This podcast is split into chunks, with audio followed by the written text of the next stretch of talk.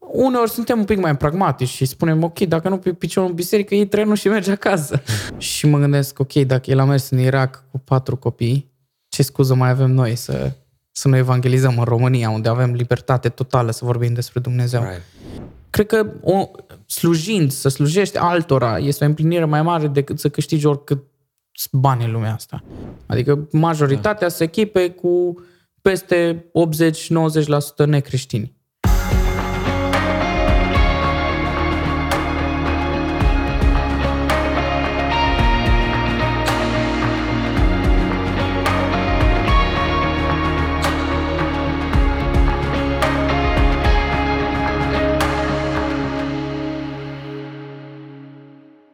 Iată-ne din nou la un podcast și de data aceasta avem un invitat foarte special și un subiect interesant. Pentru cei care ne urmăriți, vă încurajăm să mergeți pe website-ul nostru riseforchrist.com să vedeți cu ce ne ocupăm noi în slujirea de evangelizare uh, și alte proiecte faine. Și astăzi îl avem cu noi pe un tânăr care îl iubește pe Hristos, care l-am întâlnit de ceva timp, uh, care l-am observat că are o inimă de a sluji pe Domnul și pe oameni și este vorba despre Dome Danciu. Dome, mulțumim mult că ai acceptat invitația. Mulțumesc și eu pentru oportunitatea asta de a fi aici cu voi. Chiar e o bucurie, man. Și uh, astăzi o să vorbim despre lucrarea cu tineretul în mod deosebit, în ce te implici tu, evangelizarea, ucenicia, mm-hmm. uh, lucrurile astea atât de importante și cruciale pentru generația tânără și tu ești tânăr la rândul tău. Da. Și înainte să intrăm în acest dialog fain, uh, hai spune-ne puțin despre tine, Dome. Deci, uh, cum ai copilărit, de unde ești uh, și în mod deosebit cum ai ajuns să-L cunoști pe Hristos și după aceea să-ți afli chemarea ta în, în acest sens. Mm-hmm. Ok. Um, păi am 26 de ani. Mulțumesc. Mulțumesc. La fel. M-am născut în Austria. Părinții mei sunt în Austria de 32 de ani, dacă nu greșesc. Wow. M-am născut acolo, am crescut acolo, am mers la școală acolo.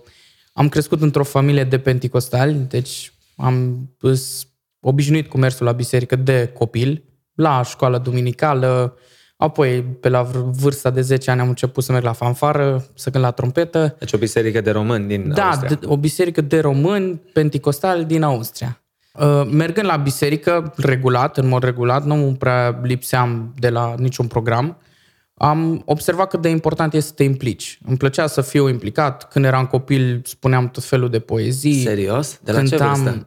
Nu mai țin minte exact vârsta, dar știu că aveam poemele alea făcute cu la școala duminicală și de obicei îmi plăcea să le învăț, să recit cât mai multe, dar uh, o cam pierit pasiunea asta, să spun așa, și m-am focusat destul de mult pe cântat. Mi-a plăcut și îmi place în continuare foarte mult să cânt. Uh, cum ziceam, la vârsta de 10 ani am mers la fanfară, am început să cânt la trompetă, după aia pe la vreo 12-13 ani știu că am început să merg la adolescenți și am descoperit pasiunea de a cânta pe voci și am învățat uh, să fac tenor și mi-a plăcut foarte mult acest lucru. Am început să fiu implicat la uh, lead, la închinare, să zic așa, să conducem închinarea în biserică, acolo mm. în Austria și am fost foarte implicat în asta. La fel, când am intrat în grupul de tineret, să zic așa, la bisericii noastre am fost destul de implicat, îmi plăcea să ajut, să dau o mână de ajutor în stânga și în dreapta, mi-a făcut plăcere, parcă în momentul în care știam că merg la biserică, lăsam totul deoparte și teme și orice ar fi fost, nu căutam scuze, îmi plăcea să fiu acolo. Wow, deci ai fost conectat totuși de mic, din da, adolescență. am fost conectat din adolescență, mergeam aproape zilnic la biserică, ba rugăciune, ba tineret, ba repetiții, deci îmi plăcea să fiu acolo. Aveam și o, o, o tineri băieți cu care am crescut, cu care mă înțelegeam foarte bine, dar uh, să spun așa, din păcate a început pe la vârsta de 16-17 ani, cam toți au început să dea de un anturaj mai, mai puțin bun, să zic așa. Fiind uh, din, Fiind din, din Austria, publice? Da, toți am fost în școli publice, nu prea am fost foarte mulți români pocăiți într-o clasă. Clar. Puțin poate în aceeași școală. Și pe la vârsta aia deja au început să am să iasă cu alți, alte anturaje, anturaje mai rele și câte unul, câte unul din oamenii cu care am crescut eu în biserică au început să dispară. Nu prea mai veneau, ceea ce pentru mine au fost destul de greu, m-a impactat și cumva în continuare fiind prieten bun cu ei, a fost cât destul de aproape să mă atragă după ei și nu pot să zic că eu am fost uh, cumva puternic. Chiar în fiecare zi când mă mai gândesc la ei, mă rog pentru ei, îi iubesc, sunt ca frații mei, pe lângă că am doi frați mai mari, dar și băieții ăștia cu care am crescut din aceeași generație cu mine, sunt ca niște frați pentru mine, iubesc și îmi doresc din toată inima ca Dumnezeu să lucrez în viețile lor. Amin. Și realizez că e un har, e un har aparte pe care l-am avut, că Dumnezeu mă, mă, nu m-a lăsat să intru în lumea aia. Că, cum ziceam, n-am fost departe. Dar țin minte și acum au fost de sărbători în 2013.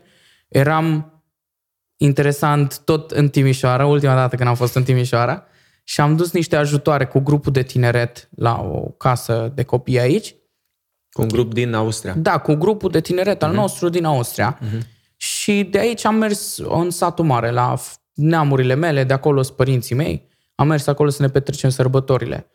Și pe drum mă rugam ca Dumnezeu să facă ceva, să schimbe ceva în viața mea, că nu realizam că într-o merg așa înspre o, o bifurcație în viață. Trebuie să iau o decizie, ori în stânga, ori în dreapta și trăiam cumva așa între lumi. Nu puteam să spun că 100% cu Dumnezeu, chiar dacă eu în timpul ăla mergeam constant la biserică, eram implicat. Dar nu aveam, cred că, efectiv, întâlnirea aia față în față cu Dumnezeu.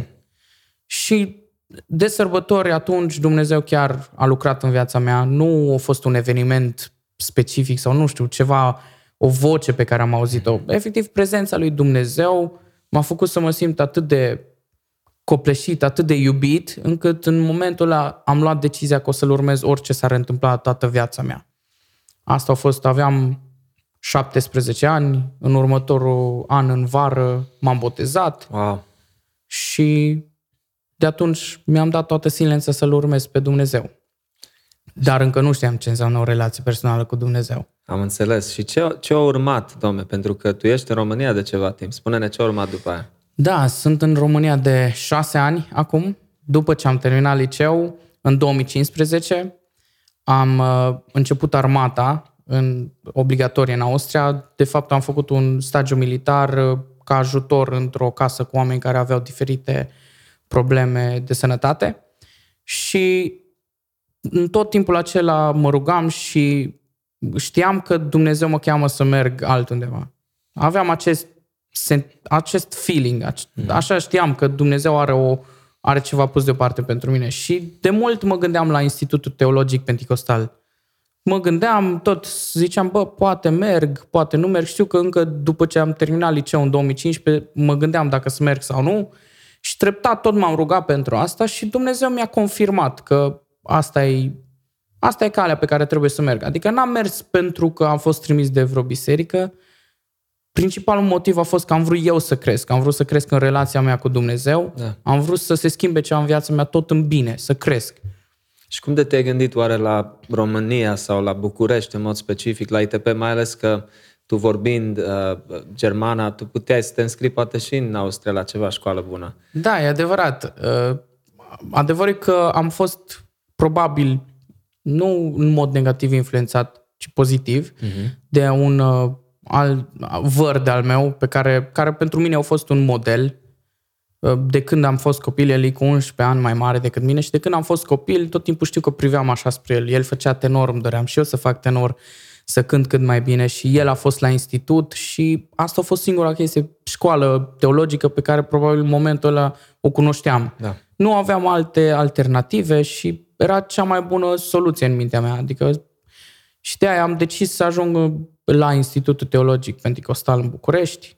Și te-ai gândit că după cei patru ani la institut te vei reîntoarce în Austria sau? Nu, nu m-am gândit. N-am fost nici decis că nu mă voi întoarce, dar am fost uh, așa între. Deci nu știam nici dacă o să rămân în România sau o să merg poate în altă parte sau mă întorc în Austria. Am fost să zic așa, am zis că dacă unde mă cheamă Dumnezeu, acolo vreau să merg. Și îmi place să aud asta, știi, pașii prin credință. Da, da. da.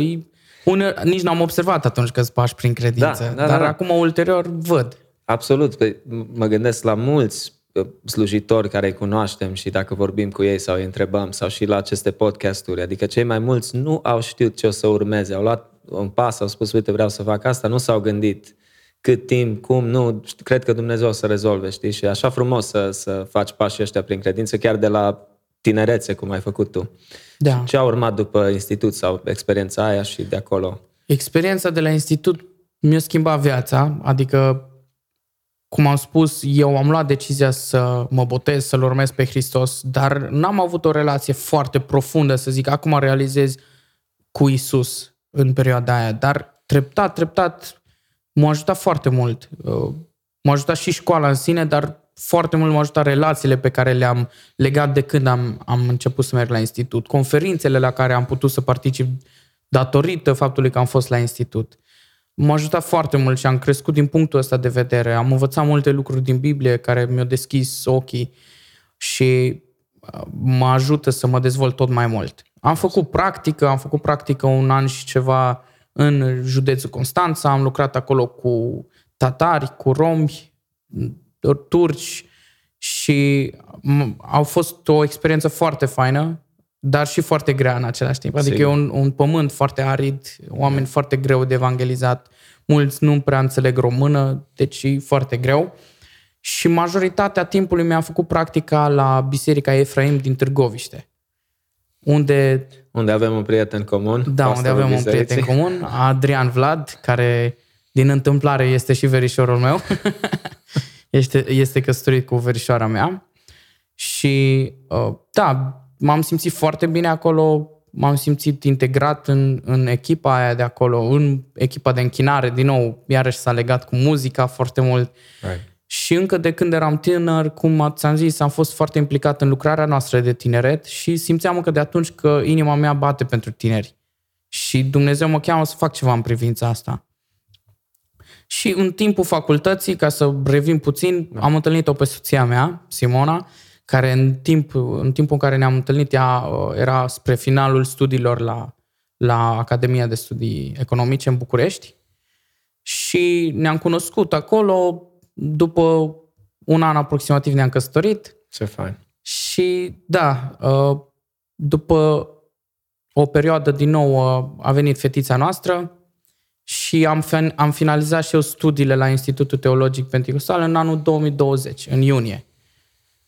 Și după aceea ne, ne rugam. Asta era. Am avut o perioadă, cred că o jumătate de an, un an, în care efectiv ne rugam. Doamne, care este următorul pas? Unde vrei să mergem? Nu vrem să facem ceva împotriva voiei tale și în momentele alea încă aveam mai multe opțiuni. Știam că există opțiunea Austria, știam că există opțiunea România și ne-a rugat în primul rând pentru asta. Ok, Doamne, unde vrei să mergem? Austria sau România? Și Dumnezeu mi-a vorbit atât de clar că vrea să fac pași prin credință, din nou. Și pentru mine pași prin credință în perioada aia a însemnat, ok, dacă merg în Austria știu că pot să fac o carieră bună. Dacă rămân în România nu știu ce se va întâmpla. Deci asta a fost pentru mine un pas mare prin credință, pentru noi ca familie. Și așa că Dumnezeu ne-a confirmat treptat, treptat. Asta e frumos, că am luat decizia și după aia Dumnezeu parcă ne-a confirmat că asta e voia Lui. N-am știut neapărat 100% dinainte și mm. cred că asta înseamnă să faci pași prin credință, treptat. Absolut. Cum a, cum a fost limba ta română? Adică în Austria probabil ai, mă gândesc că ai învățat mult, mult în gramatică și așa, în, în România la ITP probabil, nu? Da, am învățat foarte multe expresii și tot felul de... Da. Că vorbești da. mai destul de bine. Eu mă gândesc și la mine, acum am plecat la 10 ani în SUA, dar stând 24 de ani, țin minte când mm-hmm. m-am mhm. întors în România, râdeau cei mai mulți de mine. Acum, după 5 ani, sunt mai ok, dar tu vorbești destul de, de bine. Da, asta e eu. În familia noastră nu, nu prea practicam să vorbim în germană. Adică vorbeam doar în română. Și noi, frații între noi, nu vorbeam în germană, ah, vorbeam okay. în română, oh. cu părinții în română și prietenii români din biserică. mulți? chiar dacă vorbeau poate cu noi în germană, noi răspundeam de obicei în română. Ah, okay. Nu știu, așa era... Ce interesant. Aș, da, nu prea... Nu știu dacă a fost ceva foarte intențional, dar da, așa da. am făcut. Wow, că la noi era diferit. Deci cu părinții vorbeam în română, dar între noi, frații, vorbeam în engleză, da, știi? Da, da. Da, și în Austria există fenomenul ăsta, dar uh, noi vorbeam chiar în română, nu a fost ceva... Și m-a ajutat asta, dar totuși, totuși, și eu când am venit râdeau făceam greșeli Sigur. gramaticale. Fără să-ți dai seama. Mai, mai exprimam, puneam accentul puțin diferit și... Exact. Dar m-a ajutat mult facultatea, m-a ajutat mult uh, că am avut, da, cum ai spus tu, am învățat limba română, adică am avut cursuri de limba română, ceea ce m-a ajutat, m-a ajutat să citesc mult, Înainte nu prea citeam. În limba română? Nu prea citeam. Ah, ok, am înțeles. Dar, da, Dumnezeu schimbă și din perspectiva asta. Absolut. Da. Aveți o echipă extraordinară la, la Biserica Efraim, uh, fiind acolo și eu cu voi cu ceva timp în urmă. Fost uimit să văd uh, cât de uniți sunteți voi ca echipă de conducere. Uh, foarte, foarte fain ce, ce faceți acolo pentru slava lui Dumnezeu. Spune-ne atunci cum ai ajuns, făcând pașii ăștia în credință, cum vă condus Dumnezeu la ceea ce faceți astăzi? Da, după ce am stabilit că o să rămânem în România, am luat decizia asta și Dumnezeu ne-a reconfirmat că asta e după voia lui, să spun așa. Ne-am gândit, ok, în România, dar unde? Mm. Că România e mare, dar în perioada aia făceam practică la Efraim și s-au tot evit niște evenimente, niște circumstanțe în care noi am simțit, ok, cred că aici ne cheamă Dumnezeu, la Efraim. Pe parcursul anilor, adică cât timp am fost încă la institut, în 2019 am participat la o conferință națională pentru lideri de tineret, care se numește Core One și organizată de Asociația Vital. Atunci am auzit prima dată de Asociația Vital, am mers acolo și am ascultat tot felul de uh, moduri prin care tu poți să lucrezi cu tinerii, prin care poți să-ți crești lucrarea de tineret locală. Și acolo a fost prima dată când am auzit de Edge. Edge este o lucrare de evangelizare a tinerilor prin sport. Sună poate puțin mai interesant așa mm-hmm. pentru început, că ok, cum adică faci evangelizare prin sport? Și vrem să transmitem prin asta că nu sportul este focusul principal, ci evangelizarea. Clar. Sportul e o unealtă pe care noi o folosim ca să ne întâlnim cu tinerii din oraș, la care nu am ajunge altfel, ca să le spunem Evanghelia, să putem să legăm o relație, să putem să investim în ei. Și motoul nostru principal la Edge este să investim în tineri din punct de vedere fizic, mental, dar în mod special de, uh, din punct de vedere spiritual. Ăsta e principalul nostru motiv prin care noi uh, investim în ei. Și atunci am auzit de Edge și ceva a făcut click în mintea mea și am zis, ok, asta cred că trebuie să fac.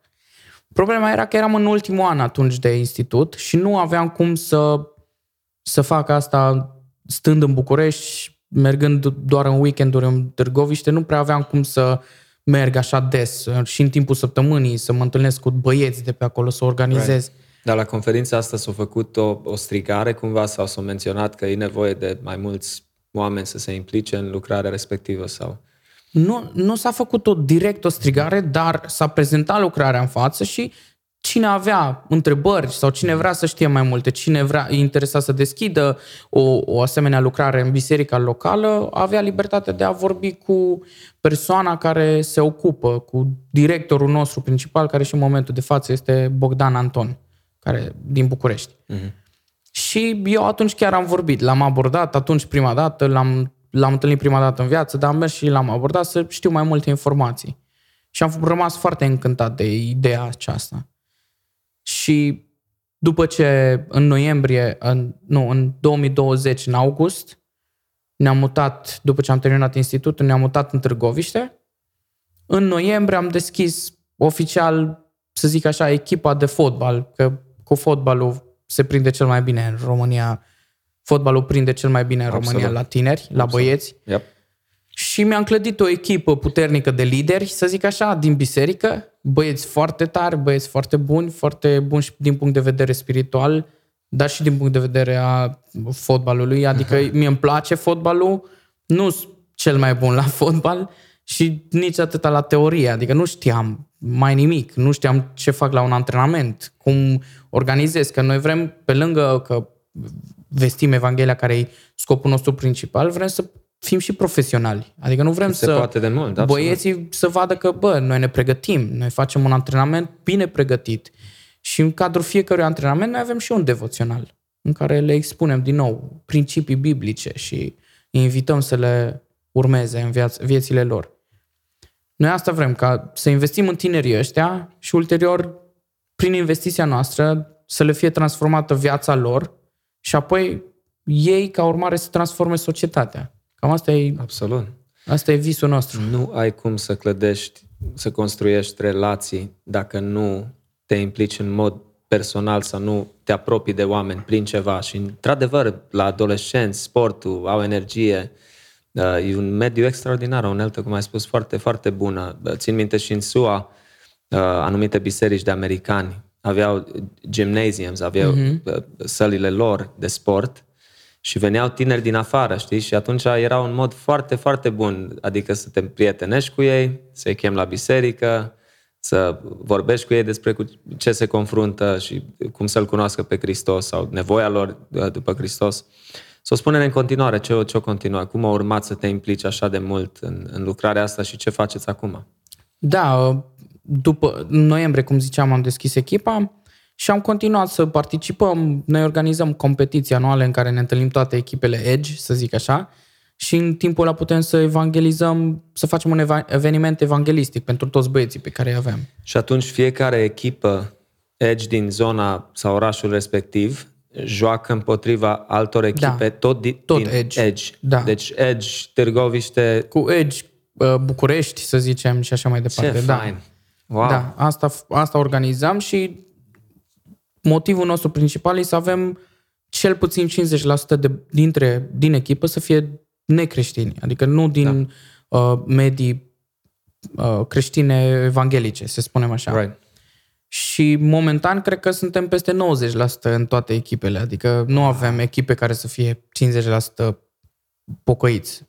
Adică majoritatea da. sunt echipe cu peste 80-90% necreștini. Și vrem să investim în ei. Am avut evenimente evanghelistice cu 100 de băieți necreștini la care am cântat, li s-a vestit Evanghelia și au fost superb. Da, și implicându-mă destul de mult, mi-a plăcut foarte mult lucrarea asta de la început și în mai 2021 am primit oficial din partea lui Bogdan Anton, de care ziceam mai devreme că este directorul pe, național pe Edge, uh, invitația de a intra full-time în Vital. Și atunci mi s-a explicat și cum funcționează exact partea asta de angajare, să spun așa, și partea de, de susținere financiară, că nu, na, pentru a fi angajat la Asociația Vital trebuie să fii plătit de către sponsori, adică să ai tu o echipă de sponsori care mm. te susține lunar. Și pentru noi, ca familie, asta a fost un lucru foarte dificil. Adică, din nou, mi s-a pus în față o oportunitate, mie îmi bătea inima pentru slujire. Eu, la momentul de față, eram angajat la o companie pentru că trebuia să lucrez ceva, nu era posibil să fiu implicat în slujire în momentul ăla full-time Sigur. și să trăiesc din asta.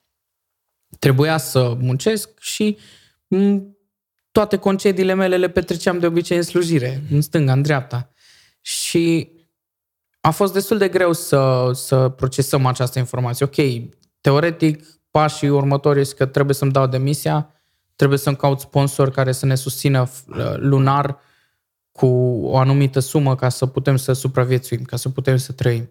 Avem și o fetiță mică, numele ei este Evelyn, acum are 3 ani, în perioada aia avea 2 ani, fără câteva luni, în mai 2021 și a fost o decizie destul de grea și nici n-am luat-o atunci. Am primit invitații atunci, dar am stat și ne-au rugat aproape un an de zile, am fost așa între, nu știam ce să facem. Inima noastră bătea să zicem da, dar mintea noastră cumva ne ținea în spate și ok, dar ce faci? Cum trăiești?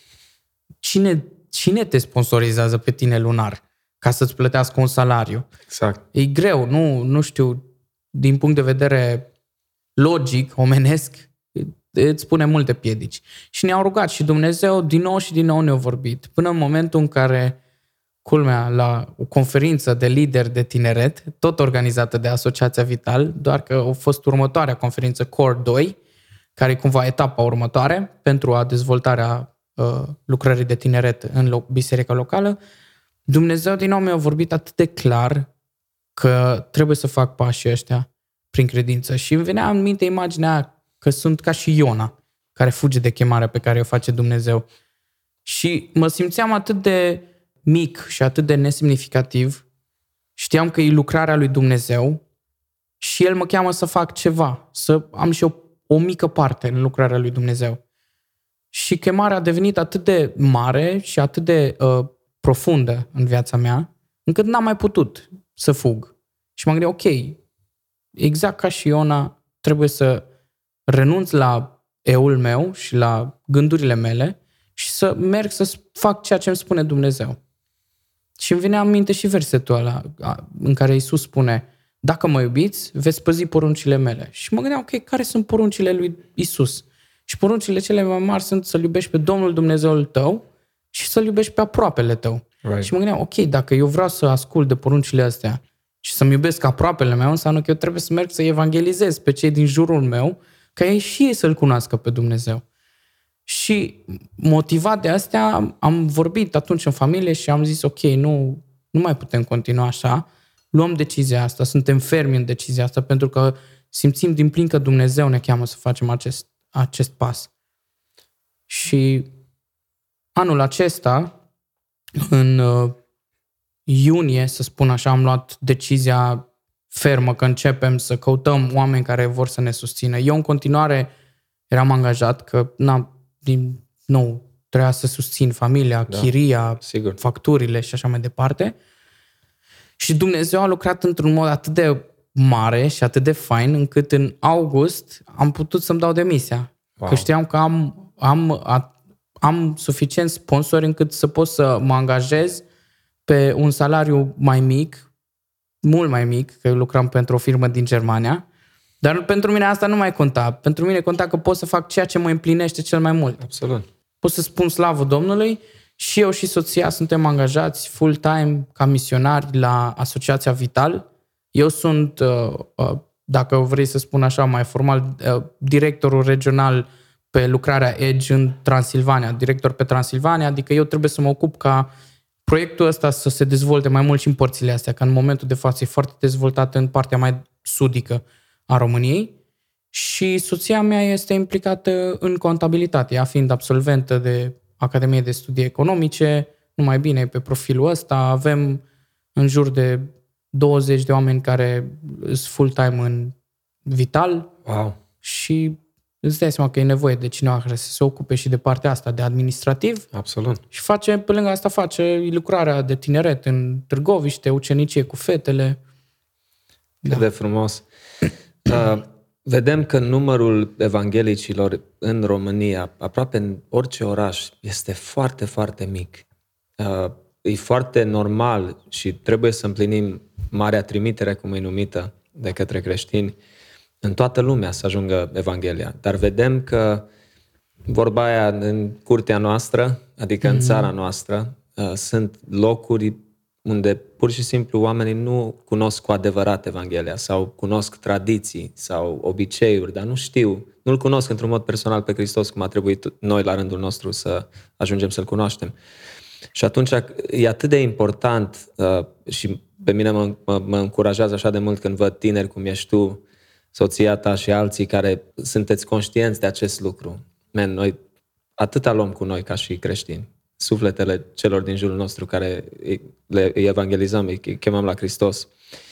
Uh, cum reușești să faci uh, ucenicia? Pentru că aceste două lucruri merg mână în mână, nu? Evangelizarea cu ucenicia. Fie în slujirea ta la biserică sau în asociat în lucrarea aceasta cu, cu Vital, cu Edge. Uh, cum reușești să le combini pe cele două, dacă pot spune așa? Da, în principiu, Asociația Vital, tot ce face, face prin bisericile locale. Și tocmai asta ajută în relația mea de slujire full-time cu biserica, echipa Edge din Târgoviște nu aparține Vitalului, ci aparține bisericii Efraim din Târgoviște. Ce fain. Și eu mă implic acolo full-time. Eu sunt implicat în lucrarea de tineret în, în biserică. Eu, și cum ți-am mai spus mai devreme, în echipa de închinare, care iar mi este foarte, mi este foarte dragă și îmi place foarte mult să fac partea asta. Yeah. Și uh, da, cum ai spus, evangelizarea fără ucenicie nu prea nu aș vrea să zic că nu are rod. Are rod, probabil, dar dacă lași omul așa de izbeliște, nu știu care e creșterea lui. Adică Dumnezeu, și Isus spune, botezați-i, dar și învățați-i ceea ce v-am învățat și ceea ce v-am poruncit eu. Exact, exact. Nu-i lăsați doar așa. Și eu am simțit în mare parte a vieții mele că n-am avut mentor când am fost tânăr și asta mi-a fost destul de greu. Adică mi-ar, mi-aș fi dorit foarte mult să am pe cineva care să fie lângă mine în momentele mai dificile ale adolescenței, să nu fie un ghid, să mă direcționeze. Uite, hai să ne rugăm împreună, hai să citim împreună. Și avem destul de multe materiale, tocmai iarăși cu asociația noastră, pe partea asta de ucenicie. Avem cinci etape în care noi vedem oamenii noi veniți, să spun, sau oamenii în general în relația lor cu Hristos în procesul ăsta de ucenicie. Și anume, primul pas ar fi vino și vezi, îl chem pe om. Ok, hai să vezi care uh, ce înseamnă să fii creștin, ce înseamnă să-L urmărești pe Hristos, cine suntem noi. Hai să vezi un meci, hai să vezi un antrenament, cum se desfășurează. Poate îți place, poate vrei să te alături și tu. Al doilea pas e după ce deja legi o relație și îl cunoști, te întâlnești de câteva ori cu el privat, la un suc, la o cafea și povestești mai multe despre viața lui. Unul vezi la frământări, unul. da, unul la unul.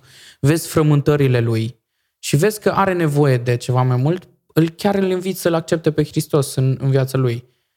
Și după ce el îl acceptă pe Hristos în viața lui, deja începe procesul ăsta de, de ucenicie. Îi spui, vină după mine. Hai să vezi cum fac, hai să vezi cum mă rog, hai să vezi cum citesc. Învață de la mine. Pentru, de ce? Ca și Pavel, și noi învățăm de la Hristos, și noi învățăm de la alții, că și noi la rândul nostru trebuie să avem și noi mentori. Așa mi se pare normal, să ai un mentor care te, te învață, te crește, te ajută să crești, că altfel te plafonezi și nu știu unde mergi așa dacă exact. te plafonezi. Nu, nu, mergi, nu e ca și cum rămâi la același nivel, ci scazi dacă nu investești. Da, nu poți rămâne tot nu, acolo. Nu, ori nu. scazi, ori crești. Yeah. Da, și al patrulea pas după aia, după ce vine după tine și învață lucrurile de bază a credinței, să zicem așa, fundamentul, îi spui vină după mine și te voi face pescar de oameni, cum a spus și Isus mm. către ucenici. Și îl înveți cum să facă ucenicia. Ești cu el, îl mergi cu el și cu încă un băiat și poate îl înveți pe el să facă o cenicie pe care ai făcut-o tu cu el. Și ultimul pas e ceea ce a făcut Isus. Te trimit. Ne-a trimis pe noi și noi suntem datori. Tot, tocmai asta e gândirea noastră și la lucrarea noastră de tineret și în biserica noastră. Suntem ucenici care facem ucenici care fac ucenici. Adică noi vrem să se tot ducă mai departe această, această lucrare. Probabil știi și statistica aia cu un evanghelist, dacă evangelizează sute de mii de oameni într-un an, ajunge în 30 de ani la nu știu câte milioane. Da, da. Dar dacă un, unul ucenicizează unul la unul și la anul se dublează și se tot dublează, în 30 de ani evangelizezi 8 miliarde de oameni. Adică cât globul momentan, da, câți oameni trăiesc pe pământ. Incredibil. E incredibil, da. Da, și uite că vorbim deja, parcă e un subiect, un hot topic acum vorba aia, Uh, evangelizarea, ucenicia, dar totuși vedem că rezultatele ne spun că puțin, probabil, din creștini evanghelici uh, ucenicizează sau evangelizează sau aduc un om sau doi la Hristos pe an, că altfel probabil toată țara ar fi fost da. deja, nu? Da, așa Câștigată pentru eu. Hristos. So, avem provocări mari, uh, cred că ca și creștini.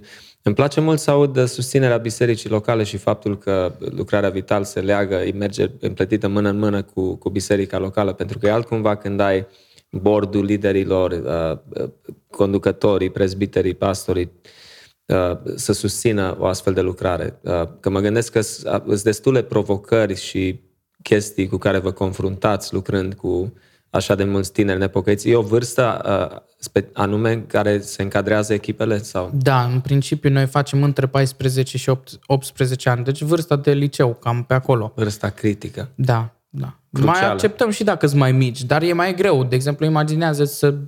Nu e mai greu din punct de vedere al uceniciei neapărat, ci din punct de vedere, acum vorbim fizic vorbind. Da. Nu prea poți să-l pui pe un copil de 13 ani cu un tânăr de 18 ani, că da. Nu prea mai relaționează ei între ei. Exact. Mai ales eu văd că diferența dintre generații devine tot mai mare și vârsta, adică chiar dacă sunt ani puțini între un băiat și altul, diferența dintre generațiile lor e atât de mare încât au tot felul de obiceiuri diferite. Adică eu la 16 ani nu făceam ce face băiatul ăla la 16 ani azi. Nu stau să mă uit cum se joacă alții pe YouTube da, da. sau chestii de genul. Aveam alte obiceiuri. Se schimbă tot mai se mult. Se schimbă foarte mult generațiile. Da, și... și cu cât înaintăm unii dintre noi în vârstă, tu încă ești destul de tânăr, domnule, dar uh, parcă tot mai mare distanța mm-hmm. aia, adică să ne înțelegem cu da. generația asta de adolescenți, de tineri, pentru că e foarte diferită parcă lumea în care ei trăiesc decât cea în care eu, spre exemplu, care schimb prefixul la anul și fac 40, adică nu mă mai identific, mulțumesc, man. Nu, nu mă mai identific așa de bine, poate, cu multe din, din lucrurile cu care ei le mm. trăiesc. Și atunci cred că e așa de important să, să fii aproape de ei. să le poți fi un prieten, uh, Da. să-i poți chema în biserică, să integrezi cu generația tânără. Mi-a plăcut la voi la Efraim în Târgoviște, la seara de tineret la care am participat, au venit mulți tineri. Deci a fost specific o seară de tineret Mhm. Da. într-o duminică seara, dar au venit foarte mulți tineri. Da, Uh, sunt mulți tineri, cred că în Târgoviște, deci mănuiesc că sunt aveți, foarte mulți. Aveți, cum spun americanii, you, you have your work cut out for you, adică aveți mult de lucru, cred că, pregătit pentru voi. Avem, avem o grămadă. Prea, știi cum e? Prea puțini lucrători. Doamne ajută-ne Exact. să, să fim mai mulți care să ne implicăm cu adevărat, să fim dedicați. Da, și am văzut că puneți accent mare și pe generația de adolescenți. Da. Și atunci adolescenții aceștia, dacă îl cunosc pe Hristos de la vârsta aceea fragedă, ei pot să devină acei lideri, Da. co-lideri care lucrează împreună cu voi, uh, să, uh, cum să spun, să ajungă la nevoia care este acolo. Da, clar, inevitabil. Adică chiar avem nevoie și noi chiar vrem să investim în tocmai în tinerii ăștia, să-i creștem cât mai devreme, să vadă nevoia asta, să, să își dorească să se implice. Chiar recent am avut un eveniment uh, în liceele din orașul nostru, a venit o echipă de voluntari și ne-am implicat acolo, am mers în școli și am făcut niște lecții, prelegeri de prevenție și de dezvoltare personală și am chemat și un artist din, din Londra care cântă muzică creștină. Ei nu prea îl înțelegeau, că el cânta în engleză cu accent de UK și Ah, ok. adevărul că nici eu multe lucruri nu înțelegeam, dar era bine că ridicau mâna pe sus și el cânta despre Dumnezeu. Și seara, după ce se termina toată, toată treaba la școală, îi invitam să vină seara la un, un local neutru, nu la biserică, la un local neutru, să îl cunoască mai bine pe artist, să audă mai multe melodii, să-i pună întrebări, să aibă un Q&A.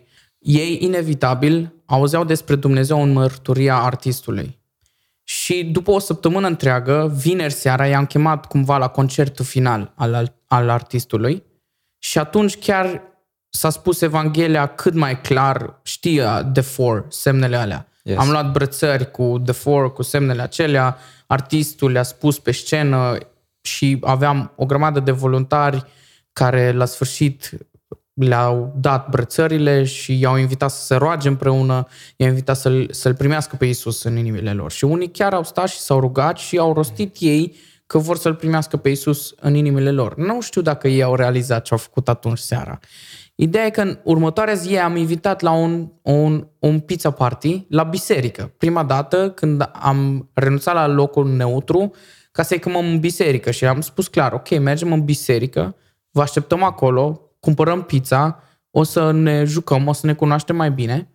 Și au venit 46 de tineri noi din liceele din Târgoviște și au rămas atât de uimiți și atât de plăcut surprinși de Dumnezeu, de modul în care El a lucrat.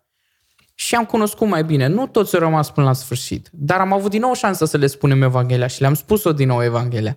Și i-am invitat la seriile de colinde pe care le-am avut, seara de colinde pe care am avut-o sâm- sâmbătă trecută și au venit în jur de 20 de tineri și la seara de colinde și din nou au avut șansa să audă despre Dumnezeu. Și a fost uimitor.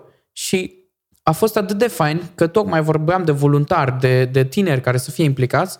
Au fost implicați niște tineri din biserica noastră și am văzut în ei dorința asta arzătoare de a face ceva, de a evangeliza tinerii din oraș, de a le vorbi despre Dumnezeu. Și am rămas atât de plăcut surprins și cumva decis că, ok, uite, am oameni în care se investesc, care să devină liderii de mâine. Wow. Ei sunt oamenii care se implică astăzi, dar ei vor lu- prelua la un moment dat lucrarea, că nu o să pot să duc eu veșnic. Oh, mi-ai atins două chestii atât de interesante din punctul meu de vedere. Unul la mână că oamenii care nu, tineri în mod special, care vin din familie uh, de nepocăiți, care nu-L cunosc pe Hristos, sunt mult mai deschiși să vină sau să îi poți invita, poți crea contexte în care să-i strângi la oaltă, cum a fost cu artistul mm-hmm. respectiv sau la biserică, la o pizza sau așa, și ei sunt mai deschiși să vină decât ar crede un, un credincios care poate are emoții sau are o frică să evangelizeze, nu? Da. Și după aia, tinerii din biserică sau adolescenții, cei care sunt deja în Hristos sau se află în, în acești parametri, abia ar aștepta să le dai ceva de lucru, Da. cumva să slujească, să le dai oportunitate să înveți pe ei și să-i trimiți Da. ca să-și aducă prietenii sau să facă ceva pentru cei care nu, nu-L cunosc pe Hristos. Deci cumva e, arată cât de uh, generația asta tânără cât de deschisă este Da, așa la e. a primi Evanghelia sau la a chema pe alții. Da, chiar e, e uimitor, pentru că zilnic, la școli, de dimineața, ca să montăm scena pentru artist, ca să cărăm lucruri, zilnic au venit voluntarii, de marți până vineri, în fiecare zi. Și m-au emit. Nu, nu credeam că o să fie atât de dornici să fie acolo, să ajute. Și vorba ta, să interacționeze cu tineri noi, să-i cheme ei la Hristos, să vorbească ei cu ei, să relaționeze. Este foarte important că după aia, dacă vin la biserică, dar tinerii din biserică nu sunt pe acolo sau nu cunosc pe nimeni din biserică, nu o să-ți rămână. În schimb, dacă vede o față cunoscută, bă, cu tine am vorbit atunci, seara și ne-am simțit bine, o să vină și, bă, pot să stau lângă tine, poți să vii, vii și tu la biserică, hai că vin și eu. Și vedem că sunt niște băieți chiar interesați, care vin în continuare. Au fost și duminică dimineața și ne-a bucurat foarte mult. Ne-a bucurat foarte mult să-i vedem și avem de lucru, cum ai spus tu. Vedem că este nevoie, oamenii vor și își doresc, băieți, fete, foarte doritori, să aibă răspunsuri, că și ei au întrebări la vârsta asta, au foarte multe întrebări. Legate chiar le- întrebări spirituale. Și foarte interesant cum lucrează Dumnezeu. Da, ce provocări mai vezi tu sau ce crezi că ține mulți tineri departe de voia lui Dumnezeu? Acum vorbim de, de cei din biserică sau Mhm. mm-hmm. uh, am mai menționat și în alte episoade legat de evangelizare că totuși sunt mulți care încă nu fac pasul ăsta în mod intenționat uh, să vadă you know, cei din jurul lor, să vadă nevoia celor din jurul lor, să vadă faptul că oamenii sunt pierduți fără Hristos și că își trăiesc viața în zadar până la urmă și că îi așteaptă pe toți veșnicia. Da. Și totuși nu fac cumva pasul ăsta, să, știți, abordarea asta, măcar să-i cheme la biserică, că până la urmă asta e un lucru destul de simplu când stăm să ne gândim. Ok, nu trebuie să ai tu toate răspunsurile la întrebările lor, dar poți să inviți sau să insiști puțin. Hai, hai cu mine la biserică, că acum de sărbători chiar a fost interesant, că am văzut, practic, am și auzit, am vorbind și cu alții din alte biserici, că cu ocazia concertelor de colinzi au venit mulți uh, nepocăiți în biserici la aceste concerte, știi? Da. S-a fost o oportunitate potrivită. Dar ce zici tu legat de, de provocarea asta sau nevoia asta de a evangeliza mai mult? Sau ce crezi tu că care sunt lucrurile poate care împiedică mulți oameni sau tineri în vremurile noastre să facă practic ce faceți voi cu echipa voastră? Deci, eu personal cred că un mare lucru, o mare piedică ar fi confortul. E foarte greu să-ți ieși din confort. Tu ești bine în pereții tăi și majoritatea bisericilor, cel puțin românești pe care le cunosc, funcționează așa. Eu mă simt bine în pereții mei, cu frații mei din biserică, n-am nevoie de nimic în plus. Și adevărul că nu simți lipsa oamenilor noi. Tu ai prieteni, Da, ai relaționezi, prieteni. te întâlnești cu ei. Exact. Nu ai nevoie neapărat de oameni noi în viața ta. Unii oameni, mai ales care poate nu sunt atât de extrovertiți, chiar nu simt deloc nevoia să relaționeze cu persoane noi. Dar tocmai asta e confortul, zona de confort, să ieși din zona de confort. Asta e o mare piedică și aici sunt, cred că, multe lucruri în zona de confort. Pentru generația tânără, social media e foarte mare, adică pri- o piedică foarte, foarte mare. Îi, îi prinde. Am făcut niște statistici în, uh, în, în școli când am mers și am întrebat cam cât timp își petrec ei pe, pe telefon și nu neapărat pe lucruri productive, adică doar pe social media, pe jocuri, pe lucruri de genul și majoritatea își petrec peste 6-7 ore pe zi doar pe aceste lucruri. Peste, adică nu știm cât, care e limita de sus. Da. Deci pentru tineri e foarte, foarte greu să se desprindă de, de lumea virtuală. Pentru generația asta, mai mult decât oricând, cred eu. Lumea virtuală care ține acolo captiv, cu jocuri, cu astea. Și de-aia noi încercăm să-i tragem. Bă, haideți să mai facem un, o seară de jocuri. Hai să mergem într-o tabără de weekend la munte. Hai să scăpăm de lumea virtuală pentru câteva zile și să ne focusăm pe cuvânt, să ne focusăm pe relațiile dintre noi. Pentru că adevărul că ce te ține când ești tânăr foarte mult în biserică? Anturajul din biserică, dacă ai prieteni din biserică. Că dacă ai anturaj din afară, te ține afară. Absolut. Și anturajul contează foarte mult în, în tinerețe. Da. Consider că anturajul tău personal astăzi, I mean, acum mă gândesc mult la echipa voastră de la, mm-hmm. de la Efraim, cum am spus, n-am putut să nu observ uh, cât de uniți sunteți, cât de... Se vede că sunteți prieteni apropiați, că aveți încredere unul în altul uh, și că sigur vă, vă zidiți, vă încurajați, vă ajutați. Deci ai putea spune că liderii de acolo sunteți unii pentru alții un fel de mentori, adică dați socoteală unul celuilalt și, și așa reușiți voi să creșteți împreună și să puteți să înaintați pe, în slujirea care o faceți. Este o dare de socoteală clar în echipele noastre. Ne întâlnim în mod regulat. Eu mă întâlnesc cu liderul de pe departamentul de tineret destul de des, mai povestim, îi spun lucrurile cu care mă confrunt eu, ne rugăm unul pentru celălalt. La fel și cu Adi, care na, este pastorul nostru de multe ori, îi spun care sunt frământările mele și el mă ajută uneori să privesc din alt, din alt unghi lucrurile. Exact. Și lucrurile astea mă ajută acum pe mine personal și mă gândesc că nu doar eu sunt așa, cred că toți care suntem acolo în echipă au parte de, de aceste beneficii, să zic, de da. mentorare din punctul ăsta de vedere. Eu, eu am eu chiar caut să fiu mentorat. Cum am spus, nu vreau să fiu, să rămân plafonat la un anumit nivel, ci vreau să cresc. Îmi doresc să cresc din punct de vedere spiritual, din punct de vedere intelectual și asta mă ajută să mă înconjor cu oameni care sunt mai sus decât mine. Și asta încerc. Asta poate care au o anumită vârstă și da. umblă cu Domnul de mai mulți ani. Deci transparența e cheie, vrei să spui, Doamne. Da, da, neapărat. Mi se pare că pentru mine ce a, m-a ajutat foarte mult e când un om care, vorba ta, umblă cu Dumnezeu de foarte mulți ani, care poate este într-o poziție mult mai mare decât mine, vine, se întâlnește cu mine unul la unul și îmi spune ce lupte are. Și să ne rugăm unul pentru altul. Wow. Știi, asta pe, pe mine mă ajută, știind că, ok, eu te vedeam ca și un super, erou. super human, da, super erou. Și tu vii și te vulnera, vulnerabilizezi în fața mea contează asta, contează. Și cred că contează și noi la rândul nostru să facem asta.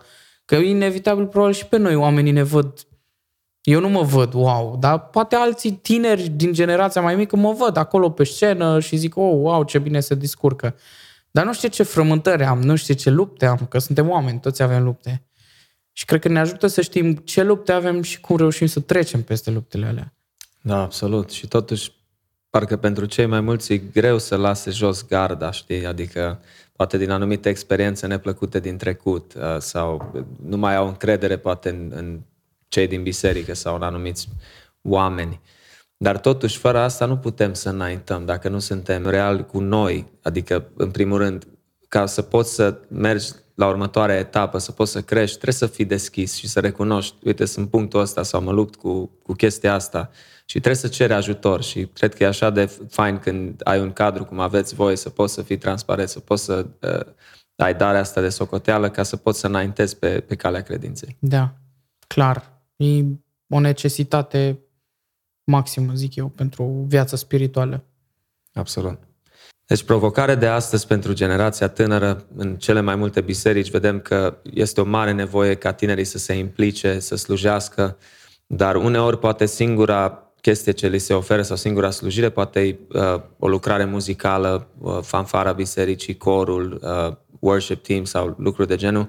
Dar totuși, cum crezi că e o nevoie mare ca tinerii să meargă în afara zidurilor bisericii, adică să evangelizeze pe cei din afară, să se implice mai mult în comunitățile lor și așa mai departe, pentru că sigur avem ascultători și mulți tineri care ne ascultă, care poate mm-hmm. și-ar dori să facă ceva mai mult în vederea evangelizării și a ajutorării.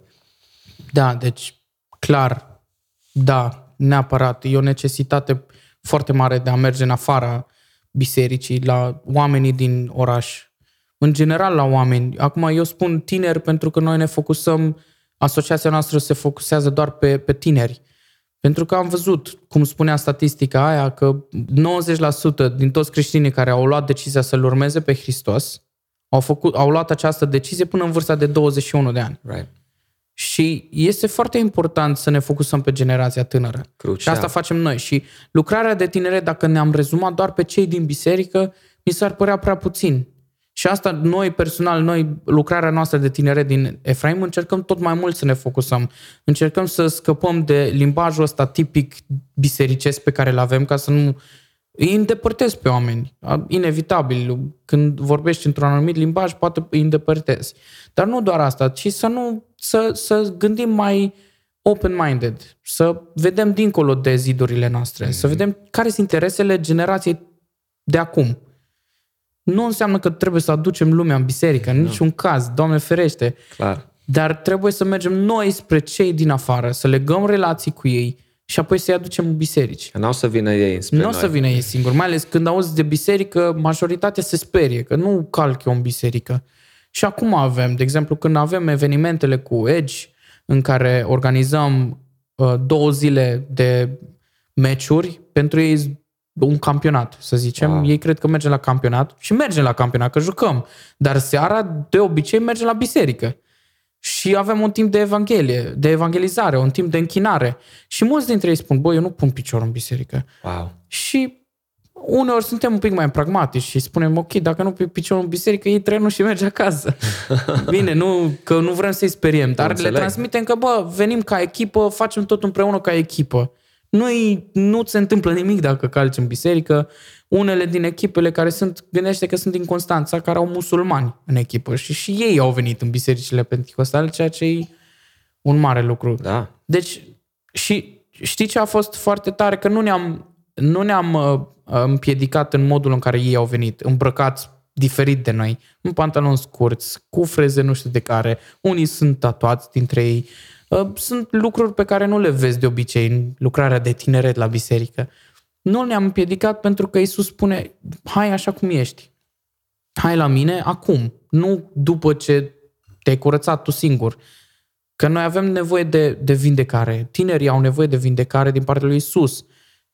Dar ei trebuie să înceapă procesul așa cum sunt ei acum. Absolut. Cel puțin așa au fost la mine, așa cred că a fost și la tine din 100%. mărturia pe care am auzit-o când ai fost la noi. Right. Și este foarte important să mergem în afara bisericii, să mergem la tinerii din afara bisericii. Și asta îmi place că și tocmai de asta am decis să, mă ală, să merg în Asociația Vital, pentru că îmi bate inima pentru lucrul ăsta. Îmi bate inima pentru oamenii care nu-L cunosc pe Dumnezeu. Vreau ca și ei să-L cunoască pe Dumnezeu. Eu am avut un har și am un har extraordinar de a-L cunoaște. El, el s-a descoperit în viața mea într-o zi, dar nu-i meritul meu. Și nici măcar faptul că am crescut într-o familie de pocăiți, nu nu cred că asta e, asta e cheia, mm. să spun așa. Nu, m nu am devenit eu pocăit pentru că am crescut în familie de pocăiți. Nu, ci Iisus Hristos a descoperit la un moment dat în viața mea. Și mă rog ca și îmi doresc ca tinerii din generația tânără, să zic așa, din Timișoara, de exemplu, sau din Târgoviște, din România, să-L cunoască și ei pe Dumnezeu.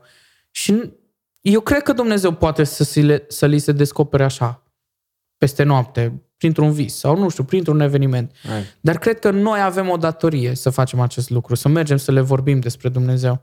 Adică Isus ne-a spus clar, duceți-vă până la marginile pământului. Dar de unde? Începând de aici. Din Ierusalim, Samaria, putem să aplicăm la noi. Din Timișoara, din România, din Europa. Și fiecare dintre noi avem o, un mandat, să spunem așa, să ducem Evanghelia mai departe. Și cred că fiecare lucrare de tineret din biserici ar trebui să fie focusate pe tinerii din afară. Noi de multe ori, bisericile românești în care am fost eu mai mult, că nu generalizez, nu vreau să generalizez, de multe ori s-au focusat pe tinerii din biserică, că ziceau că ei sunt biserica de mâine și trebuie să-i creștem. Eu cred că tinerii din biserică sunt biserica de astăzi, hmm. pe care trebuie să-i implicăm, să îi împingem de la spate, să facă ei pași spre exterior, spre oamenii din afară, spre colegii din liceele lor, spre prietenii cu care au crescut, vecinii cu care au crescut, să-i cheme la biserică, să-i cheme la întâlnirile noastre de tineret. Și uneori poate trebuie să schimbi structura întâlnirilor de tineret ca să le faci mai atractive. Asta nu înseamnă că călcăm pe niște principii biblice, Doamne ferește. Ar. Cât ne ținem strâns de principiile biblice, pentru că asta vrem să învățăm pe ei mai departe. Practic încercăm să vorbim limba lor, dacă pot exact. spune așa, nu? Să înțelegem exact. pe ei unde se află la ora respectivă din viața lor. Pentru că e sigur să se confrunte cu tot felul de lucruri și dacă noi, cum ai spus, vii cu limbajul mai biserice sau uh, care el, ei nu-l înțeleg, nu o să se identifice. O, o altă provocare care am văzut-o sau o chestie mai grea în România, faptul că cei care vin poate din biserici uh, ortodoxe sau catolice uh, au mentalitatea asta că nu au voie, nu știu dacă se învață chestia asta în bisericile alea sau nu, dar mulți, oh, eu nu pot să merg la o biserică da. evanghelică sau de pocăit sau așa, că nu, nu e voie, nu e ok. Nu, nu. voie, da, am mai auzit Da, eu asta. am văzut și mentalitatea asta, sau, sigur, desigur, multe provocări. Uh, Dar de aceea, cei mai mulți, iară statisticile ne spun că cei mai mulți oameni nu o să calce pragul unei biserici. Adică noi trebuie să mergem la ei. Hei, să chem la tine acasă, la o masă, Exact. la o cafea, la un ceai. Să cunoști oamenii și cred că tinerii au un impact extraordinar și o influență majoră în societate pentru simplu fapt că ei sunt conectați cu oamenii. Adică fiind tineri, merg la școală, uh, sunt în echipa de basket sau orice Da. ar fi, adică ei sunt foarte, au legături strânse Da, da, da. Cu, cu tineri care nu-L cunosc pe Hristos și uh, au un rol important, cred că, nu? Ca ei să meargă și să fie echipați. Uh, Ce zici, avem destule resurse în secolul 21 pentru a evangeliza? Oh, da, adică nu cred că au fost vreodată mai multe resurse. Adică și mediul online poți să faci foarte multe lucruri.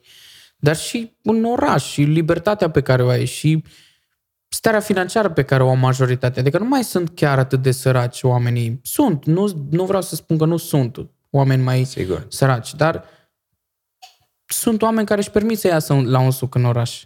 Sau să meargă să-și ia un meniu la Mac, la KFC. Dar nimeni nu prea își pune întrebarea, ok, am bani de o porție de cartofi. Cam toată lumea merge și și ea. Și tocmai cum ziceai tu, de ce să nu ies eu? Ok, băiatul ăla spune că nu are voie să intre în biserică. Păi hai să-i spun, hai să ne ieșim la un, un suc. Hai să ne vedem pe centru vechi, la o cafea. Mai povestim. Vreau să știu mai multe despre tine. Să văd cum te descurci la școală, dacă ai nevoie de ceva, de ajutor. La un moment dat, relația cu acel tânăr sau cu acei tineri, dacă sunt mai mulți, o să devină atât de strânsă încât dacă el trece prin, prin ceva și are nevoie de ajutor, te sună pe tine. Și în momentul ăla înseamnă că are nevoie de sfatul tău. Și în momentul în care ai câștigat încrederea, poți să-i dai sfatul cel mai bun, și anume să-l caute pe Isus. Să, să începi să, vor- să citești cu el din Biblie fără să vină el la biserică. Poți să citești din Biblie, poți să te rogi cu el. Tocmai la evenimentul evanghelistic despre care îți vorbeam mai devreme, am observat cât de deschiși sunt tinerii din ziua de azi să audă despre Evanghelie. Punea la un moment dat artistul pe scenă întrebarea asta, câți dintre voi ați vrea să scăpați de dependență, să trăiți o viață liberă? Majoritatea au ridicat mâna. Majoritatea au spus, da, eu vreau. Și mă simțeam de zici că eram la o conferință de tineri creștini care au mai auzit de N ori aceste lucruri și răspundeau pozitiv. Dar, de fapt, majoritatea, dacă nu toți, au auzit poate pentru prima oară în viața lor acest lucru. Wow. Poți să trăiești o viață liberă în Hristos. Și majoritatea au zis da. Deci sunt curioși, au întrebări, ei își doresc. Întrebarea e ce facem noi ca să mergem spre ei, ce facem noi ca să ajungem la ei. Că ei poate nu o să calce vorba ta, poate chiar nu o să calce în viața lor pragul bisericii. Sau poate nu vor să calce până la un moment în care Isus le va schimba inima și vor vedea că au nevoie de comunitate, au nevoie de părtășie. Mi-am, mi-amintesc uh, ce a spus berișorul meu Narcis, el e misionar în Irak, a spus o chestie interesantă. Au zis că a început să evangelizeze străzile din Chicago, era în America atunci, și au spus că au realizat că parcă nu erau o, o stradă, era o stradă unde erau mai mulți uh, care mergeau în cluburi de noapte și au zis că cei mai mulți ieșeau de acolo foarte băuți și, you know, intoxicați. Și o să că îi vedea și o să cumva n-avea, era ca nu ca în perete, încercai să vorbești cu ei, ei nici nu erau treji oarecum și era așa, îi se părea în zadar, o să că era foarte frig și o să că s-a gândit în mintea lui, man, era nou venit la credință atunci, o să- mă duc acasă, n-are niciun rost, you know, și așa nu văd pe nimeni să vină la Hristos sau să fie deschiși cu noi, să putem vorbi cu ei despre Evanghelie. Și o să că o simțit din partea lui Dumnezeu că i-a spus, Narcis, tu nu ești aici pentru ei, tu ești aici pentru mine. Și pentru că eu iubesc oamenii aceștia, tu de aceea Exact. ești aici în frig și aștepți. Și o zis că atunci o simțit din partea lui Dumnezeu să se roage, o zis, am realizat că nu iubeam oamenii ăștia, parcă nu-mi păsa de ei. Și m-am rugat, Doamne, ajută-mă, Doamne, să iubesc. Ajută-mă, Doamne, și mie să-mi pese de ei cum îți pasă ție de ei. Și cred că asta poate de multe ori e problema, că suntem conștienți, da, trebuie să evangelizez, da, trebuie să fac, dar parcă nu avem înclinația aia sau dorința aia sau nu ne pasă de ajuns de oameni sau poate chiar credem realitatea aceasta că fiecare om o să-și petreacă veșnicia ori în iad, ori în prezența lui Dumnezeu pentru totdeauna? Dacă suntem conștienți, cum, cum crezi că putem să devenim mai, mai conștienți sau să ne pese mai mult ca să facem pașii aceștia faini despre care vorbești? Deci e, e, e o, un lucru foarte tare pe care l-ai spus și am mai auzit de vorul tău, Narcis, chiar am urmărit uh, podcastul cu el și mă gândesc, ok, dacă el a mers în Irak cu patru copii, ce scuză mai avem noi să, să nu evangelizăm în România, unde avem libertate totală să vorbim despre Dumnezeu. Right. Uh, revenim puțin, chiar vorbeam cu un băiat din biserica noastră, exact la evenimentul ăla evanghelistic prin școli, povesteam cu el și îmi zicea, bă, eu chiar mă rog să-mi dea Dumnezeu dragoste pentru ăștia, că simt că nu am. Și mi-a, mi-a plăcut sinceritatea lui, câți dintre noi am fi atât de sinceri să spunem, ok, eu nu am dragoste pentru ei, dar vreau să mă rog să am dragoste, ca să pot să fac lucrul ăsta mai bine. Pentru că, exact cum zici tu, dacă nu avem dragoste, de fapt devine un proiect. Și ne ocupăm de toată treaba asta ca și de un proiect. Și când devine un proiect, nu știu cât de bine mai facem devine obositor, parcă nu mai ai chef uneori, parcă simți, nu că nu e obositor, oricum e, este obositor, dar ce am simțit eu în săptămâna aia a fost că oricât de obosit eram, că mă trezeam la șase jumate și ajungeam la 10 seara acasă, după o zi plină de relaționare cu tineri necunoscuți, aveam energie maximă, oricât de obosit eram. Eram atât de energizat de, de relaționare cu băieții ăștia, de faptul că i-au auzit despre Dumnezeu. Eram foarte fericit. Wow. Și în continuare mă rog ca Dumnezeu să-mi dea dragoste și energie să investesc în ei. Cred că asta e cheia, rugăciunea. Rugăciunea e cheia ca să ajungem să, să ne pese mai mult de oamenii din jurul nostru. Nu știu cât de mult ne gândim noi la veșnicie. Cât de mult ne gândim noi că, bă, poate astăzi este ultima mea zi. Sau ultima zi al celui care trece momentan pe lângă mine. Exact. Sau al tânărului care bea cafea vis-a-vis de mine. Poate e ultima lui zi și nu știm câți oameni mor în fiecare zi. Foarte mulți. Foarte mulți. Și nu, nu aud, nu aud despre Isus.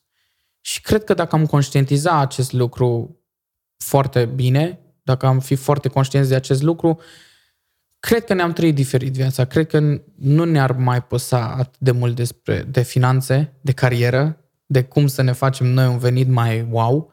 Nu că e greșit, Doamne ferește. Nu ne mai gândim neapărat la noi, așa Exact, nu ne gândim la noi. Poate facem aceste lucruri pentru cei din jur, știi? Dar Ideea e că important este să ne rugăm. Să ne rugăm pentru generația tânără și să ne rugăm în mod special ca Dumnezeu să ne dea dragoste pentru ei. Pentru, cum ai spus tu, ok, tu ai spus că ție ți-e greu să mai relaționezi cu ăștia care sunt tineri. Adică să te gândești... Da, să mă identific Să te identifici. Exact. Și mie mi este greu să mă identific la 26 de ani. Mă gândesc cu cât mai greu este, cu cât treci în vârstă, cu atât o să fie mai greu să te identifici cu generația asta de 16-17 ani, 14. Adică e foarte greu, se schimbă foarte mult. Și tocmai ei nu o să facă pași spre noi. Noi trebuie să facem pași spre ei, să descoperim lumea în care ei trăiesc, să vedem lucruri pe care le avem în comun. Că sigur găsim un lucru, dacă nu găsim, poate îl dezvoltăm. Ca să avem un comun cu persoana aia, ca să putem lega o relație, ca să putem să-L chemăm la Hristos. Exact. Important e că trebuie să avem o dragoste dumnezeiască pentru asta și o pasiune tot așa, din partea lui Dumnezeu. Și cred că e important e să ne rugăm și să vedem, să ne înconjurăm, să ne înconjurăm cu oameni care fac lucrurile astea. A, și asta e cheie, pentru că e molipsitor. Când da. vezi alții în jurul tău că evangelizează, că le pasă de oamenii din jur, că încearcă să clădească relații cu ei, îi cheamă, îi invită, e, e foarte molipsitor, da. în sensul bun. Da, da, vrei să faci și tu asta, vrei să fii și tu atât de poate influent în viața unui om. Adică știu că nu eu am făcut ca el să ia decizia aia. Adică realizez că eu poate doar am pus sămânța și am mai dat din când în când, și, dar rodul a făcut Dumnezeu să crească.